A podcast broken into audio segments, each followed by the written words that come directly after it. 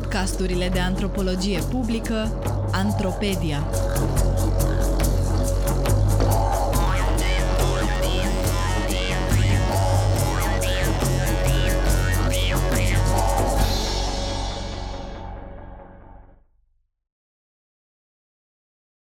Când scriem, ne ascultăm pe noi înșine. Scrisori de la granița imaginară dintre cercetare și prietenie.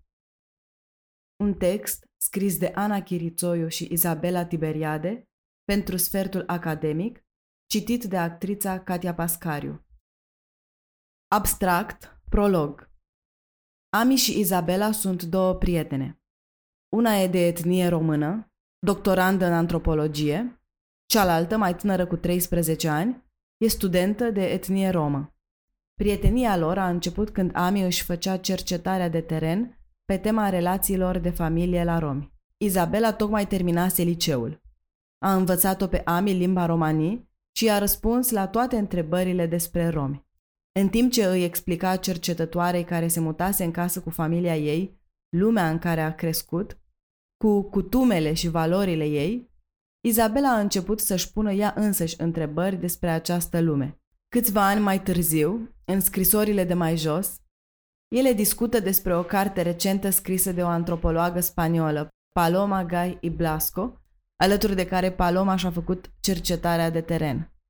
Cartea le oferă ocazia de a-și discuta propria relație între cercetător și informant și de a tatona granița imprecisă dintre interes științific și prietenie, dar și de a înțelege ce înseamnă pentru o femeie romă să-și facă propriile alegeri și să devină un individ, atunci când aparține unui grup atât de strâns și de reglementat, cum e grupul de hitanos din care face parte Liria. Dragă Iza, m-am gândit de multe ori după ce am plecat din teren că oamenii cu care am lucrat n-au prea înțeles de ce anume îi studiam. De câte ori mă întreba cineva ce fac acolo în Mahala, răspunsul meu era că studiez relațiile de familie la romi. Întrebarea care urma, pe cale logică, și ce anume e așa interesant la relațiile noastre de familie? De ce sunt ele un obiect de studiu? Era pe buzele tuturor, dar foarte puțini au spus-o cu voce tare. Nu mai știu ce le-am răspuns atunci, dar dacă ar fi să răspund acum, le-aș spune așa. Aș vrea să înțeleg de ce e familia atât de importantă pentru romi și ce valori le structurează viața de familie. Cum interacționează sfera politică, economică și cea morală în familie și ce anume ne spun toate astea despre societatea în mijlocul căreia romii trăiesc și se definesc ca romi, cu valori morale diferite de ale altora. M-am gândit la lucrurile astea pentru că în antropologie sunt multe dezbateri despre relația asta dintre cercetător și informant și multe întrebări despre cum oamenii din teren pot răspunde la modul în care îi reprezintă antropologii. Tocmai am terminat de citit o carte apărută recent care exact de asta se ocupă și care mi-a plăcut mult.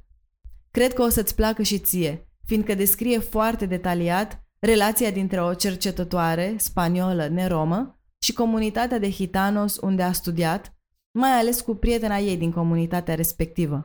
Cred că o să recunoști în ea multe detalii din relația noastră. Exact ca noi două, cele două autoare, Paloma și Liria, S-au cunoscut atunci când Paloma își făcea cercetarea de teren pentru doctorat, iar Liria a primit-o la ea în casă și au rămas prietene de atunci. Ele sunt de aceeași vârstă, iar noi nu suntem, dar în ciuda celor 12 ani care ne despart, tu m-ai învățat romanii și mi-ai explicat lucruri foarte intime culturii tale, cu răbdare și cu inteligență. Nu cred că ți-am spus niciodată cât de mult apreciez că ai făcut efortul ăsta de a-ți privi cultura și comunitatea oarecum din afară, așa încât să le poți traduce unei antropologioaice, cum îmi spuneai atunci. Și încă o confesiune. Relația antropologului cu oamenii pe care îi studiază e prin natura ei stingheră. E drept, când stai mult în teren, oamenii uită că ești acolo ca să-i studiezi. Uneori uiți chiar și tu. Dar uneori își amintesc că ai această identitate dublă și că în timp ce râzi sau plângi cu ei, îți iei și notițe în minte. Cred că mulți dintre oamenii cu care vorbeam s-au întrebat în timp ce îmi povesteau lucruri personale, uneori triste, dacă îi ascultam din empatie umană sau din curiozitate științifică. Și adevărul e că mi-e imposibil să fac o distinție clară între aceste două moduri de a asculta. Cartea pe care ți-o trimit m-a făcut să mă gândesc la relația mea cu tine și cu familia ta și să mă întreb unde se termină interesul științific sau interesul pur și simplu, așa cum mi-a reproșat mama ta odată când am neglijat să mai trec pe la ea, că m-am împrietenit cu ea din interes. Știu că a zis asta la supărare, dar am ținut minte replica, fiindcă într-un fel era adevărat. Și unde începe prietenia? De fapt, granița dintre familiaritate și cercetare nu are cum să fie foarte clară. Cele două trebuie să coexiste cumva. N-aș fi avut cum să fac cercetarea asta fără să fac parte din viețile voastre. Fără această prietenie reciprocă, să o numim așa, ca un sinonim pentru familiaritate, fiindcă așa se numește și în cartea pe care ți-o trimit, Writing Friendship. Dar ea nu se termină odată cu terenul. Sau poate că doar atunci începe de adevăratele. Aștept să-mi spui ce crezi despre carte. A. Dragă Ami, îți mulțumesc că mi-ai trimis această carte. După ce am primit-o, nu m-am putut opri din citit. Din nou, o carte care celebrează prietenia, ca și romanele Elenei Ferrante, pe care mi le-ai recomandat când stăteai la noi. Îți scriu deci atât în calitate de prietenă, cât și de informant. Mi-a plăcut mult când Liria a scris următoarea frază despre Paloma. Sinceră să fiu, nu știu niciodată când Paloma mă ascultă ca prietenă și când mă ascultă ca antropolog. Pentru că de-a lungul timpului, mai ales de când am început să scriem la cartea asta, am înțeles că în calitatea ei de antropolog nu s-a oprit niciodată din studiu și din cercetarea constantă. Înainte credeam că lucra doar când o vedeam cu un creion în mână sau cu un reportofon, dar mai târziu am înțeles că munca ei mergea mult mai departe. Avea loc 24 de ore pe zi. Această relație dintre Paloma și Liria, atât de asemănătoare cu a noastră, mi-a confirmat cât de greu este pentru tine ca cercetător să-ți desfășori activitatea într-o comunitate închisă, cu propriile ei legi, așa cum e a noastră, a țiganilor de țigănie, sau cum e comunitatea de hitanos în care a lucrat Paloma, și să faci o muncă de teren obiectivă și echilibrată, cultivând totodată o relație personală cu membrii comunității. Pentru mine în carte e importantă ideea de încredere. Încrederea dintre Liria și Paloma a destrămat bariera dintre cele două lumi din care vine fiecare. Este interesant și încântător să văd o altă situație asemănătoare cu a noastră. Când ai venit să faci teren la noi, pentru noi era ceva foarte nou și obscur și ne temeam, însă nici noi nu știam de ce anume. Dar între mine și tine s-a creat o legătură imediată, o strângere de mână apropiată, familiară. Eu te consideram mai mult un observator și era comforting să pot apela la tine cu diverse neînțelegeri între membrii familiei, ca tu să elucidezi misterul, ironic, punând sub semnul întrebării lucruri pe care noi nu le chestionaserăm niciodată. Așa reușeai să mă ajut pe mine să înțeleg mai bine lumea mea. E interesant filtrul ăsta pe care îl aveți voi, antropologii. Faptul că știți să luați informații relevante din destăinuirile noastre, să puneți lucrurile în altă ordine și să le dați un alt sens.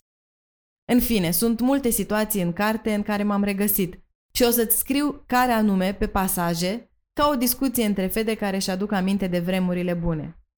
La fel ca Paloma și Liria, care au împărțit momente bune și mai puțin plăcute împreună. Acum însă mă opresc aici. Îți mai scriu altă dată.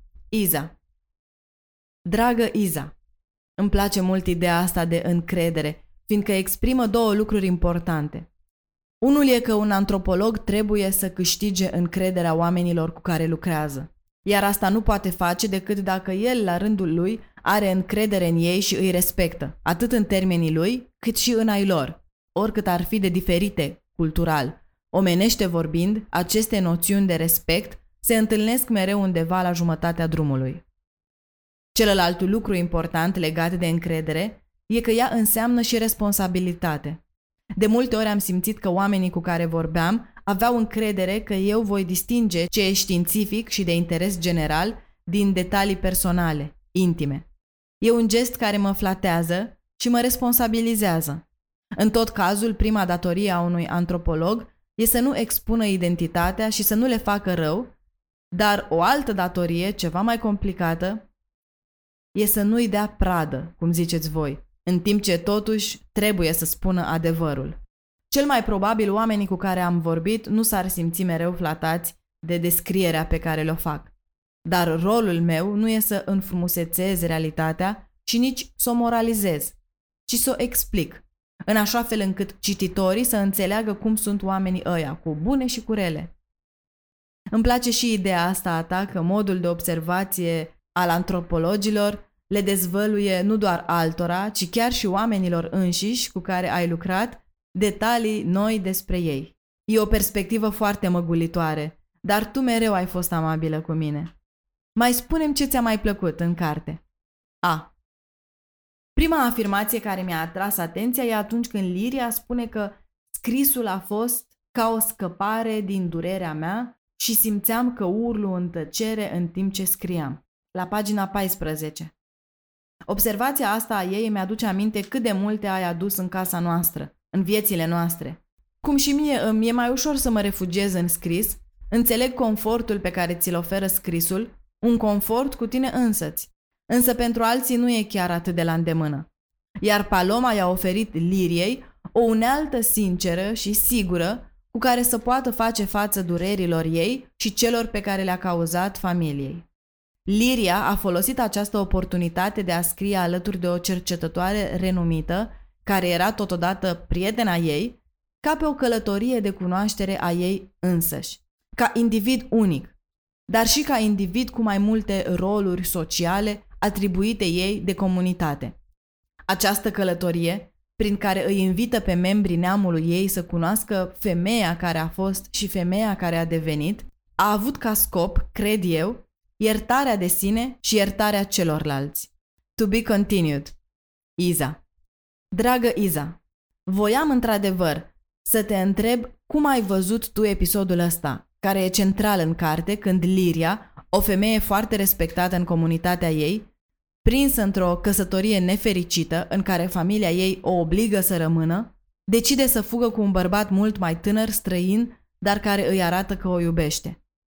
Neamurile o caută, o aduc înapoi, apoi ea fuge din nou, iar rudele îi interzic să-și mai vadă copiii. După niște ani, ea se hotărăște să-și dea familia în judecată pentru a-și vedea copiii. În toată povestea asta, o are de partea ei pe Paloma, care nu ezită să o sprijine, chiar și împotriva neamurilor ei, cărora ea, ca antropolog, le datorează foarte mult. Aș vrea să știu ce părere ai despre fuga Liriei și mai ales ce voiai să spui când ai scris că pentru Liria scopul scrisului a fost iertarea de sine. E ceva la care nu mă gândisem. De ce crezi că trebuie să se ierte și mai ales de ce crezi că își dorea iertarea celorlalți? A. Dragă Ami, atunci când scriem, parcă ne ascultăm și pe noi înșine. Sora mea zicea mereu că atunci când explicăm anumite chestii celorlalți, prima dată ne explicăm nouă înșine. Liria nu a avut curajul de a se alege pe ea în favoarea comunității, familiei. Nu cred că avea cum să-și dorească ceva ce știa că nu poate niciodată să ducă la bun sfârșit. În țigănie, femeile învață să-și însușească rolurile oferite de comunitate. Prima dată ca fică, soră, cumnată, apoi ca soție, noră, mamă, cumnată, mătușă, soacră. Femeile ca Liria sunt respectate în comunitate doar dacă reușesc să fie ale comunității, ale casei, nici de cum ca persoane individuale cu dorințe și ambiții proprii. Liria a fugit de ea însăși, de tot ce a știut până atunci că este, de tot ce o completa, dar ea niciodată nu s-a iertat și nu și-a acceptat complet această alegere, deoarece în comunitate nu a avut ocazia să se bucure de experiențe individuale, ci numai în comun. Fericirea familiei se răsfrânge asupra ta este fericirea ta și reprezintă împlinirea ta ca femeie. Asta înseamnă să fii țigancă de țigănie. Acum, tristețea și rușinea cauzate familiei a trebuit să le care cu ea în acest drum eliberator și plin de fericire, dar care din cauza asta e un drum al singurătății, al împovărării și al reinventării, nici de cum al redescoperirii de sine. fiindcă e un sine pe care Liria nu l-a cunoscut niciodată. În lei hitana nu poți lua deciziile tale. Familia ei nu a înțeles niciodată că ea și-a făcut propria alegere, că a avut acest curaj imens să aleagă. De aceea nu i-au oferit vreodată șansa să o asculte și să o înțeleagă. Și de aceea i-au luat dreptul de a fi mamă, dreptul de a fi acceptată. Ceea ce îți oferă țigănia este o senzație de apartenență și de securitate, mai ales atunci când nu ai nicio șansă în lumea din afara țigăniei, între gagii. În schimbul acestei apartenențe, toată viața înveți cum să-i mulțumești pe ceilalți și cum să respecti reguli pentru ei. Faptul că Liria a fost prinsă într-o căsătorie nefericită nu era destul pentru a avea curajul să lase totul în urmă. Majoritatea femeilor sunt în astfel de situații. Ceea ce a făcut diferența dintre ea și alte femei este că Liria a crezut în dragoste. În plus, spre deosebire de multe alte femei, Liria a avut o prietenă lângă ea. În singurătatea și disperarea în care a ajuns, adevărat, lângă un om mai tânăr. A avut-o pe Paloma, o femeie deja independentă, cu propriile valori și alegeri. Chiar și când depindea de informanții ei în teren, cred că Paloma a dat dovadă de hotărâre și de stabilitate. Iar asta a dus la o relaționare echitabilă cu ceilalți membri ai comunității. În special cu bărbații care ar fi putut considera prezența ei o amenințare la decența și modestia femeilor hitanas.